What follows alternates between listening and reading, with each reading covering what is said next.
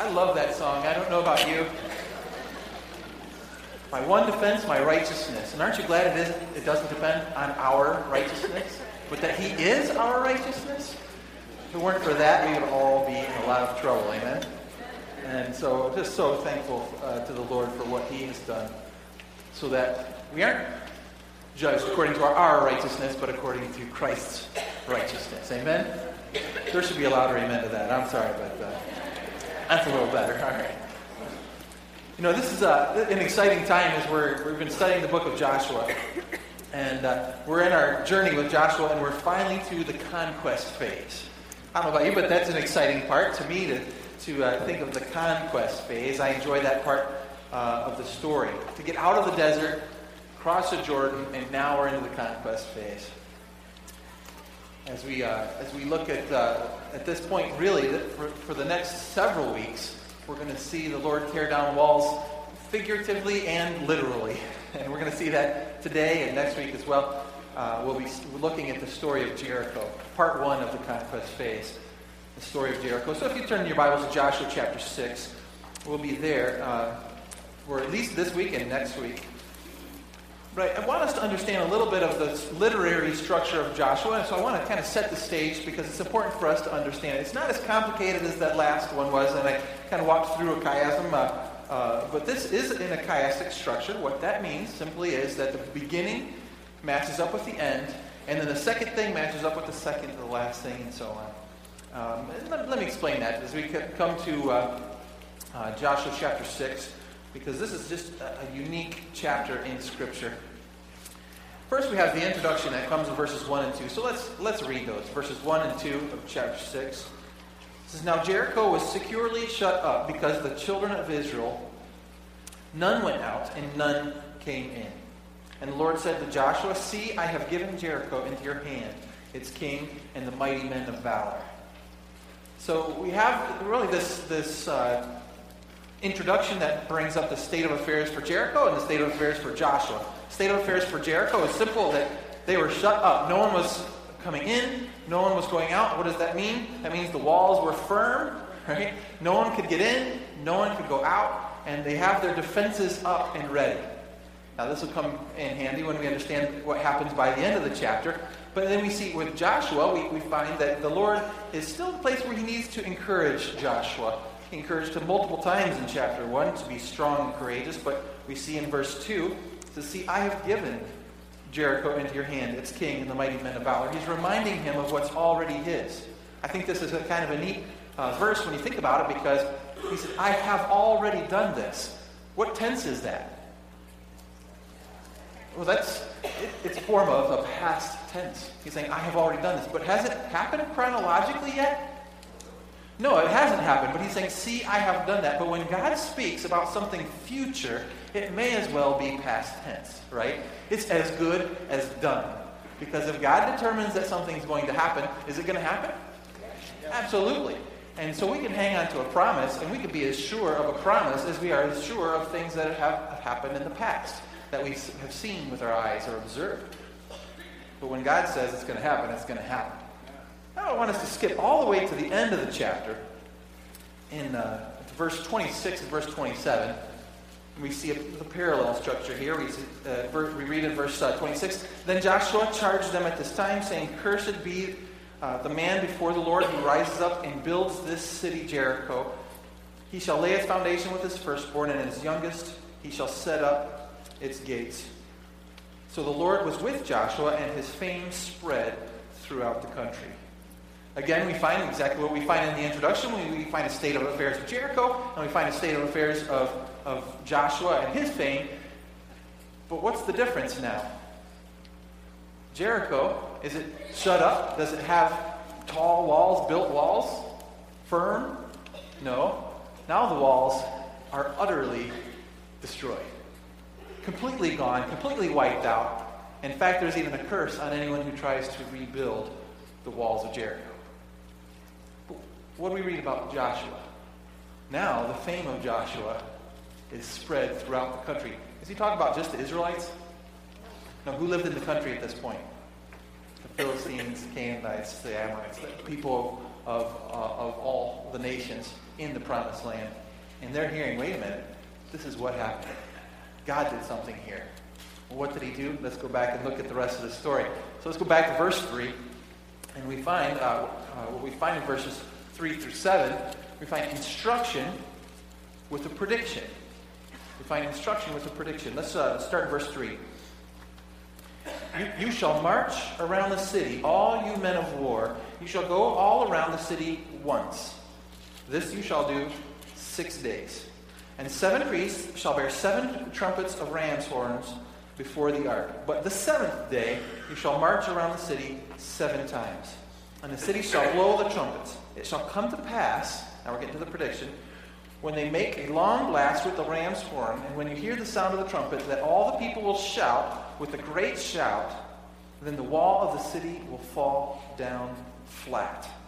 And the people will go up, every man straight before him. What we find here is we find instruction, very specific instruction, with a prediction. The instruction comes in two parts. First, there's instruction for what they're supposed to do for six days. And then we find instruction of what they're supposed to do on the seventh day. Now, we need to understand a couple of things here. First of all, numbers usually have some kind of meaning, especially in Hebrew scripture, do they not? In fact, as you read that, um, did you recognize how often the word seven came up? Seven priests, seven trumpets, walking around seven times on the seventh day. It's hard to miss, right? It's very hard to miss. And so, why is there this repetition? And why is there such a focus on the number seven? Well, what does the number seven represent? It represents God. That's his number. In fact, the very first thing we read about God in history, Genesis 1, he creates the world, and he does it in a very special way, and he does it in a seven day week. Right? In fact, the Jews were supposed to get from this that, oh, the seventh day God rested, that's supposed to be the day that we're supposed to set aside for God. In fact, the, the word for Sabbath, you know, the, the Hebrew word Sabbath, remember the Ten Commandments, remember the Sabbath, keep it holy. You know what the word actually means? Seventh. That's all it means. It means the seventh day. Uh, why? Because it is the Lord's day. And, and we find this imagery all through Scripture, right? We go story after story could tell you about Naaman. Remember Naaman when he had leprosy and he was told to, uh, uh, to dunk himself in the water, baptize himself in a sense in the water. How many times? Seven times. After six times, was he, was he you know, six sevenths? Oh, that's, I can't even say that word. Was he six sevenths of the way healed? No. It wasn't until he was baptized seven times that we see that his body was healed. Why? Because there's imagery going on that it's about God. And, and God wanted to remind the Israelites of this. And so, six days, they do, they do what God told them to do, but not until the seventh day did the, would the prediction happen. It's interesting to note, too, that six, oftentimes in Scripture, is a number that represents what? Anyone know? Man. In fact, man was made, created on the sixth day. And we find that. We find all the way, all the way take it all the way to Revelation and see even in the number 666. Um, and so we, we see this imagery that God is using through numbers that, showing that day seven is special. Just like in Genesis 1, day seven is very special because it's, it's the Lord's day. It's the Lord's turn uh, to go to work. So we find this instruction and the prediction, but how did it play out in history? So for that, we need to go uh, on to verse 8. Let's uh, skip ahead to verse 8. By the way, verses 6 and 7, Joshua repeats the same uh, instructions to the priests, word, you know, word for word, detail for detail. Verse 8. So it was, when Joshua had spoken to the, the people, that the seven priests, bearing the seven trumpets of ram's horns before the Lord, advanced and blew the trumpets, and the ark of the covenant of the Lord followed them. The armed men went before the priests who blew the trumpets, and the rear guard came after the ark, while the priests continued blowing the trumpets. Now Joshua had commanded the people, saying, You shall not shout or make any noise with your voice, nor shall a word proceed out of your mouth until the day I say to you, Shout. Then you shall shout. So he had the ark of the Lord circle the city, going around it once. Then they came into the camp and lodged in the camp. And Joshua rose early in the morning, and the priests took up the ark of the Lord. Then seven priests, wearing seven trumpets of ram's horns, brought the ark of the Lord, or before the ark of the Lord, went on continually and blew the trumpets. And the armed men went before them, but the rear guard came after the ark of the Lord, while the priests continued blowing the trumpets. And the second day they marched around the city once and returned to the camp. So they did this six days. So for the instructions that they that, that God gave them for the six days, did the Israelites follow those instructions? To the T. You might get lost sometimes in the details, but why are the details there? Because the details of what was going on in their actions match the part of the story where they were given the instructions in details. And so you can look at the details and compare the details of the instructions with the details of their actions, and they matched perfectly. But after six days, did anything happen? No, not after six days. This is called a test of faith, right? They had to obey. It was a test of their faith. And, uh, and, and that's exactly what God was doing. But let's see what happened on day seven. Verse 15. But it came to pass on the seventh day that they rose early, about the dawning of the day, and marched around the city seven times in the same manner. And on that day only, they marched around the city seven times. And the seventh day, or, or excuse me, and the seventh time, it happened. When the priests blew the trumpets, that Joshua said to the people, Shout, for the Lord has given you the city. Now the city shall be doomed by the Lord to destruction, it and all who are in it. Only Rahab the harlot shall live, she and all who are with her in her house, because she hid the messengers that we sent. We'll talk about that more next week. Verse 18. And you by all means abstain from the accursed things, lest you become accursed when you take the accursed things, and make the camp of Israel accursed, and trouble it. But all the silver and gold vessels, and bronze and iron are consecrated to the Lord. They shall come into the treasury of the Lord. Verse 20. So the people shouted when the priests blew the trumpets, and it happened when the people heard the sound of the trumpet, and the people shouted with great joy, that the wall fell down flat. Then the people went up into the city, every man straight before him, and took the city. And they utterly destroyed all that was in the city, both man and woman, young and old, ox and sheep and donkey, with the edge of the sword.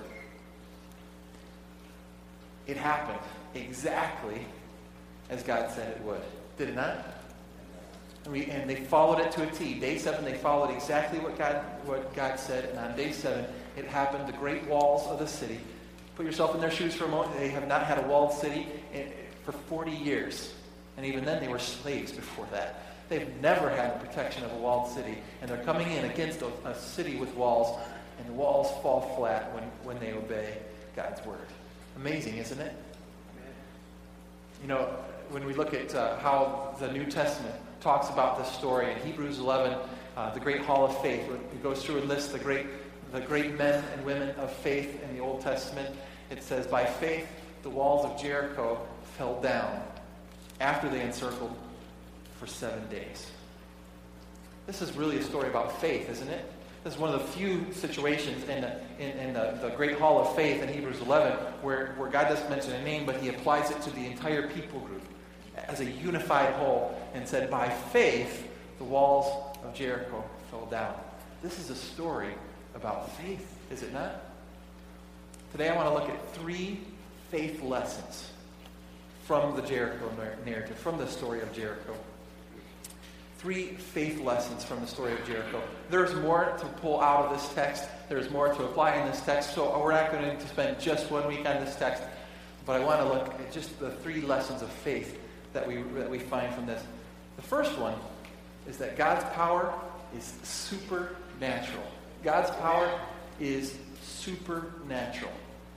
You know, it never, it never ceases to amaze me how the great lengths that the, that the world will go to to try, to try and prove the opposite. Have you ever noticed that? It seems like no matter what evidence we find that supports what the Bible has to say, you're going to find archaeologists in the scientific community, you're going to find people out there that will do anything they can to discredit it. I've read stories on, on how uh, they, they, could explain, for example, the crossing of the Red Sea nat- by natural means. You know, and I've heard, you know, they came up with theories where, well, where they crossed, at the time they crossed, it was only about three inches deep. And I'm thinking, that creates even a bigger miracle, because how in the world did, did God drown the Egyptian army with three inches of water? Right? I mean, it, wow. You know, it just, and so they dig themselves into these holes, trying to figure out how in the world. This is what Wikipedia said about, the, about Jericho. Um, uh, it says archaeological evidence indicates that in the later half of the Middle Bronze Age, 17 BCE, or 1700 BCE, by the way, you know what BCE stands for? Before the Common Era. Just to, just to let you know. Because they had to add the E, because if you don't add that E, what does it mean? Before Christ. Then they would have to admit that even our calendar system is based on Jesus Christ. Right? So they have to rename this somehow. So this is not, these are not my words. I say BC. All right? Because I, measure everything in Christ, right?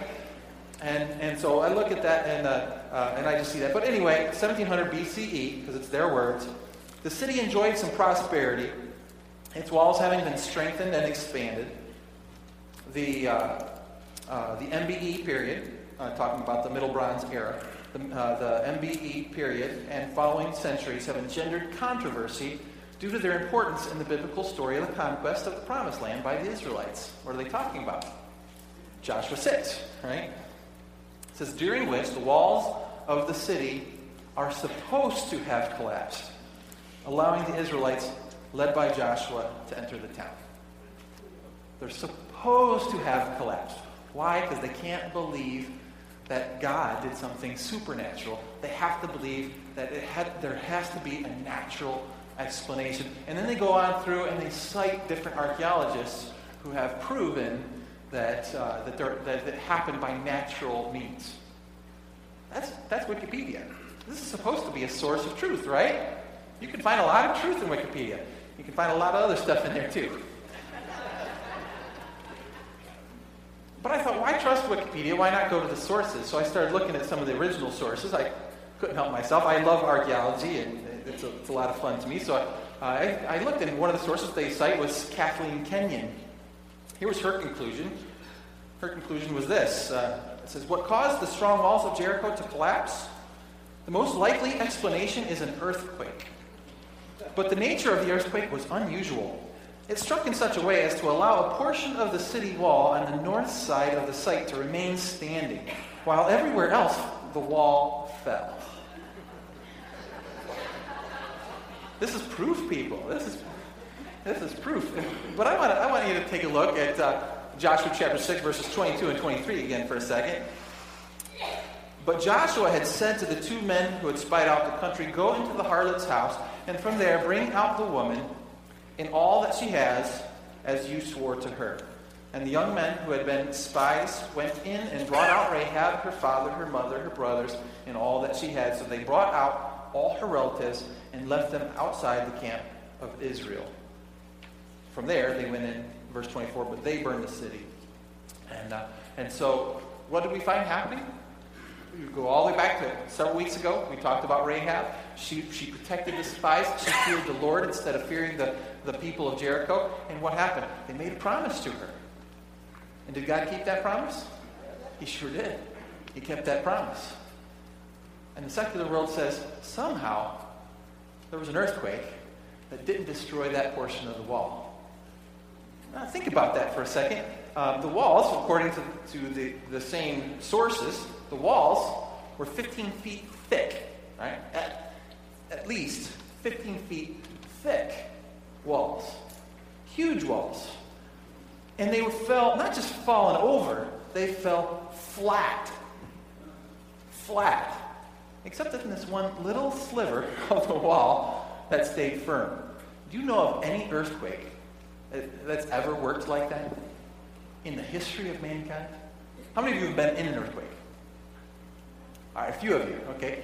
Well, we, we lived through earthquakes frequently in Costa Rica. Only a couple of them were bad enough to have things falling off the walls and, and whatnot. But, um, um, but you know what? Earthquakes don't work that way. They're stronger in their epicenter, and, and then they work out. They, they decrease in its strength as you get further and further away from the epicenter. That's the way it works. The idea that it could knock 15 foot thick wall flat all the way around the city while part of it remained completely standing would take an incredible force to protect that. It doesn't work that way. all this, I know I'm preaching to the choir, right? But you know what? God's power is supernatural. That's the only explanation. Amen. That's the only explanation. She went on to say, um, uh, uh, Kathleen uh, Kenyon went on to say this. She said, The destruction was complete. Walls and floors were blackened or reddened by fire. And every room was filled with fallen bricks, timbers, and household utensils. In most rooms, the fallen debris was heavily burnt. Does that usually happen in an earthquake? No. You might have some buildings burned down nowadays when you have electricity flowing into every, every house. But that's not typical. But what do we find in verse 24 of Joshua, uh, Joshua 6? Uh, verse 24 says, But they burned the city and all that was in it with fire. Does it match, does the archaeological evidence match the biblical account, or does it match the imagination of the scientific community? It matches the Bible, again. But all Wikipedia has to say is that the archaeologists agree that it was a natural cause. And I say this because you hear this stuff all the time, and our culture is going to tell you day in and day out that everything the Bible says is, is, is make believe, and, and all the scientists agree, and so on and so forth. But I'm telling you, if you look at the original sources and look at what they actually find time and time again, it will back up Scripture. Why? Because the answer is simple. We don't need to find natural explanations for these things because God has power that is supernatural. Amen. And, it, and it's important for us to understand that. So God re- has the power. What really caused the walls to collapse? Really, we, we got the answer last week. Remember when Joshua was visited by the commander of the army of the Lord? And he said, Sean, the things you don't see are the things that make the difference, Joshua. You're not alone. You just obey. And the army of the Lord comes in, and they knock down the city. Amen? There's your, there's your answer. Better than Wikipedia. So, and you heard it here first. Not here. You heard it here first. Amen? All right. All right. So, uh, so faith lesson number one God's power is supernatural. We know that, but let it sink in. Lesson number two God's ways are unnatural. Now, let me explain what I mean by that. God's ways are unnatural. Here's a picture of, uh, I don't know how well you can see it from there, but here's a picture of Jericho today. Uh, you'll have to imagine it with walls, because for some reason all the walls are flat, right? Uh, but imagine this, uh, this wall, uh, the walls around this city, and put yourself back into that time period, and your job is to take over the city. How would you go about it? If it was your job to develop the strategy, how would you go about it? I went through that exercise this week in my own mind, and I, I was thinking, first thought was, well, you can go through the wall some way, but then I read it's 15 feet thick. Trying to go through a wall 15 feet thick, not the smartest idea. It's, it's impossible. So then, what else might we think of? I heard someone say over the wall. I thought of that too. Going over the wall. Did you know, though, that the wall was uh, 35 feet high and it was built on a 35 degree angle, followed by 11 foot towers after that? Um, yeah, going over it. That might be the faster route, but super high casualties, right? super high casualties. Not a smart move. This is the one that I, I, came, I concluded, this is probably what I would have done. Surround the city and starve them out. Right? Just surround the city, don't let anyone leave. Uh, but, but I would have given up on the whole wall thing altogether. Just starve them out. Once they're dead, rotate the city. But then you have to run some high risk of any neighboring allies, don't you? And so while you're facing inward and then the enemies come from outward, that's not a great, it's not a great solution, even humanly speaking. How many of you, while you're just going through this exercise in your, in your own mind, came up with a solution? I know what we could do. March around the city one time for seven days, seven times on the seventh day, and then we'll shout, blow our trumpets. How many of you thought of that? Zero? Right? Why? It's not even on our radar screen. It's, it's just not a, a solution that we would come up with. Now, you might come up with that solution after hearing God's directions, right? Because those always uh, seem to work out, whether they make sense or not. But oftentimes, what God tells us to do does not seem natural to us. Isn't that true? I mean, there are things that we've, I've read in Scripture where I've had to just say, Lord, I'm taking this on faith because it doesn't make sense to me. Anyone else ever been there? Turn the other cheek. But Lord, how, how's the other guy going to ever learn? if I turn the cheek. Okay, Lord, I'll turn the cheek. And I see what God does and say, wow, okay, you did know what you were talking about. Right?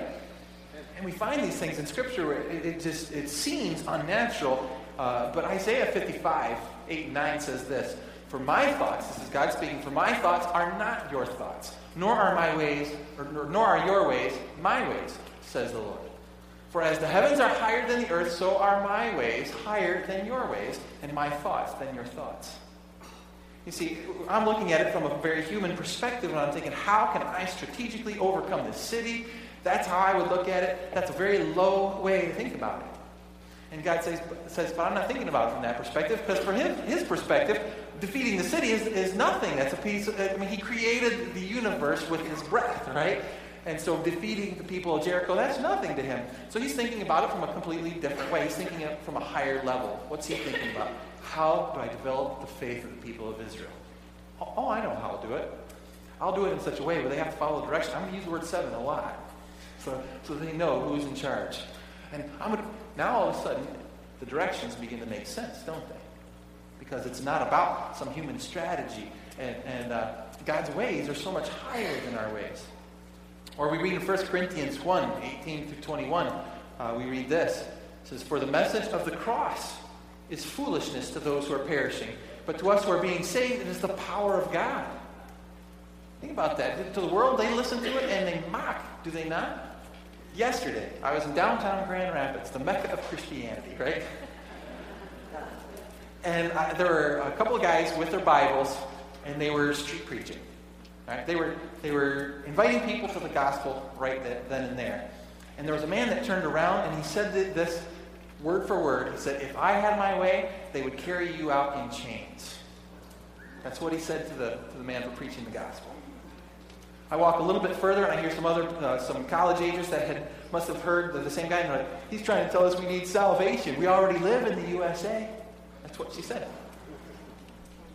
Why? Because the message of truth, God's ways, are not natural to man's ways. So they look at it and they say, that's foolish. That's foolish. Like the verse says, it's foolishness to those who are perishing.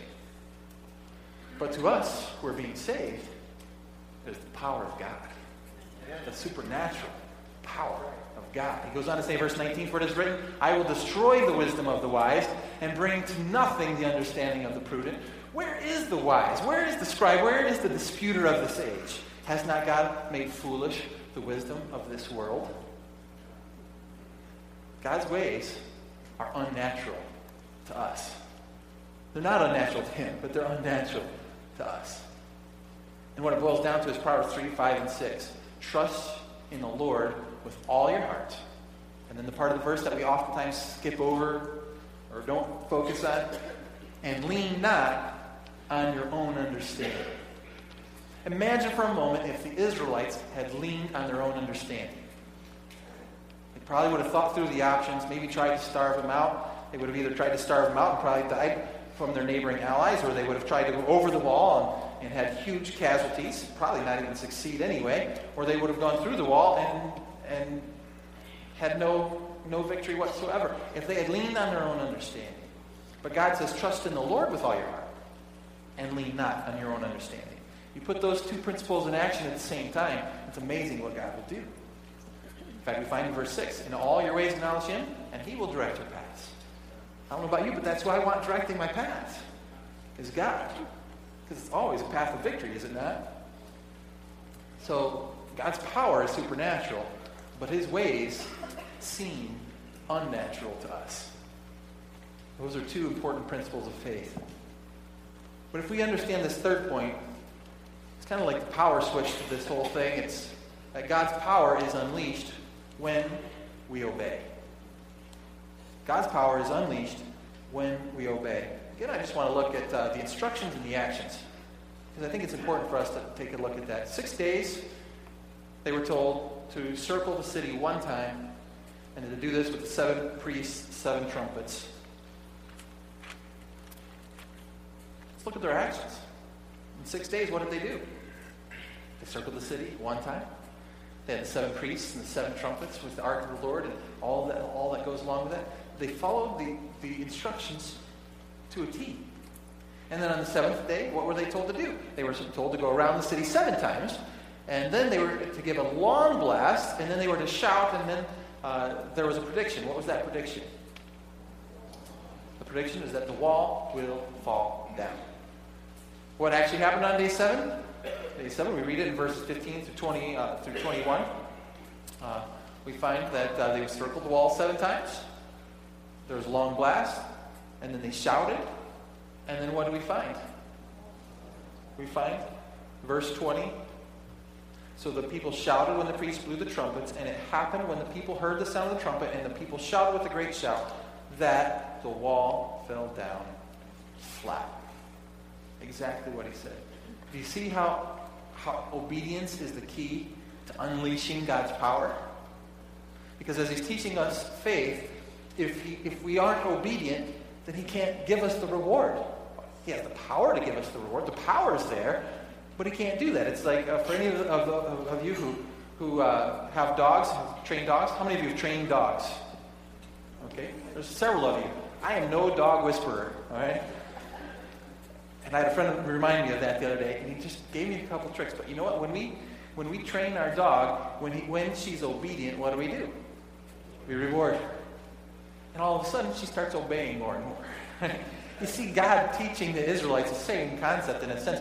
When they obeyed, God is excited because now He can reward Oh, He could not reward them by giving them the promised land when there was no faith, and He had the 12 spies go in, and 10 out of the 12 said, Oh, we can't do this. We have, no, we have giants in the land. We can't do this. God could not reward them for that. But now He can because they have faith. They're expressing faith, and God's saying, Now I can show you. Now I am going to do it. Why? Because their faith translated into obedience.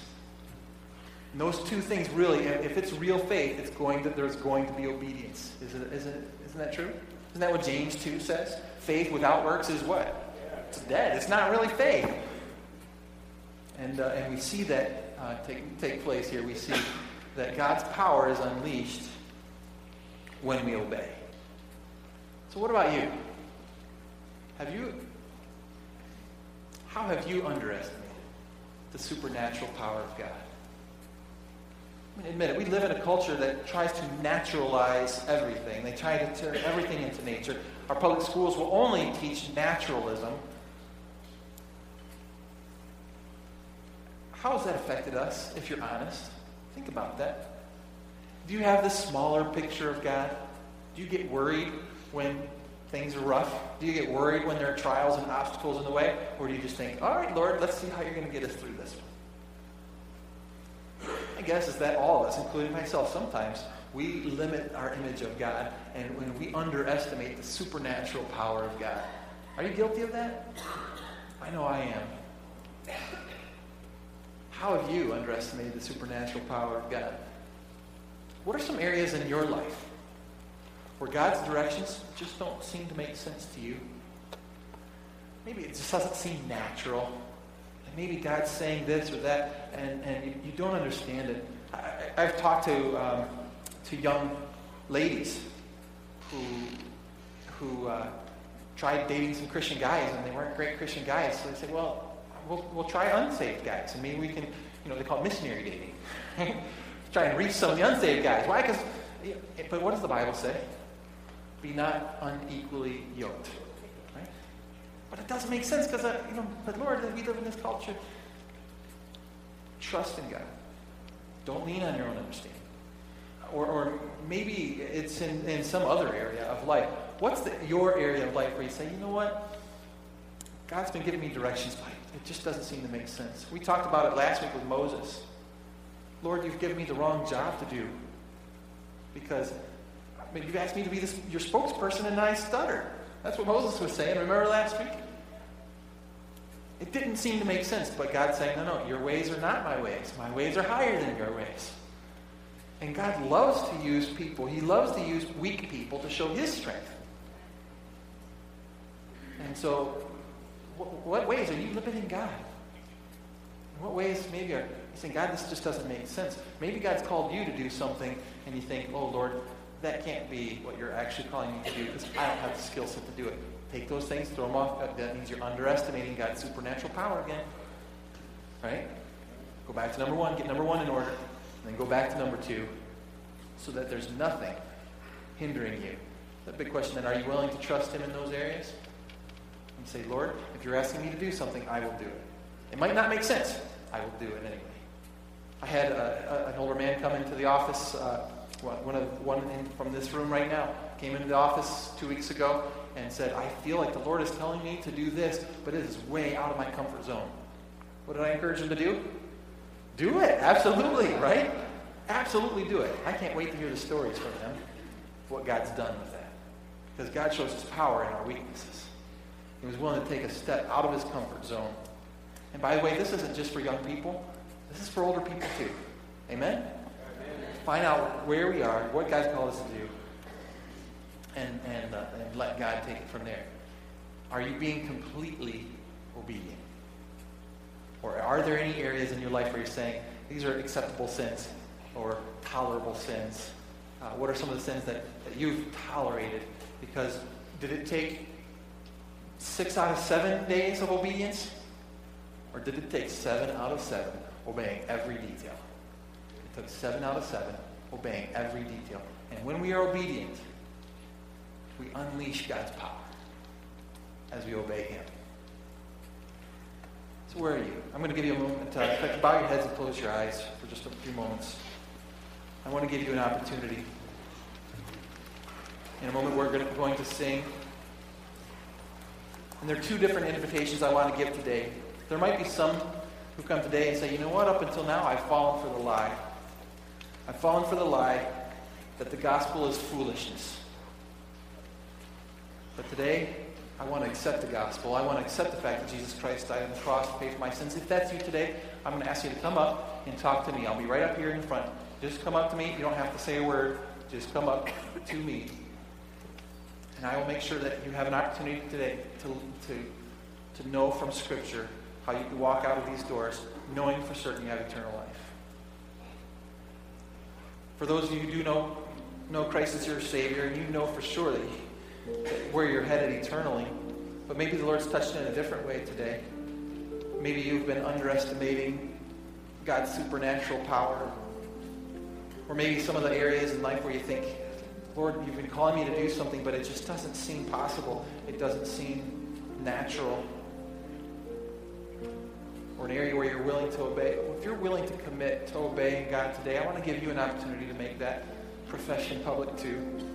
You can come up anywhere along the stage here, uh, the lower stage here, and just commit that to the Lord. It's between you and God. You can do it from your seat as well too. But make sure you're serious with God and say, Lord, today I admit where I've underestimated you or where I've not been completely obedient. But Lord, I want to unleash your power today in my life and in this church. So I'm committing to, to, to being faithfully obedient to you. And if that's you today, I want to give you an opportunity to do that as we, as we uh, come together. Let's pray. Heavenly Father, I thank you for your word again. And I pray that you'd work in our lives. I pray that this would be a time where many commitments are made to you. That we can see your power unleashed. We've begun to see it, just like the Israelites who crossed the Jordan. We want to see you conquer strongholds that the devil's had up till now. The only thing standing between that and where we are today is our commitment to complete obedience to you. And so that's what we pray for today Christ.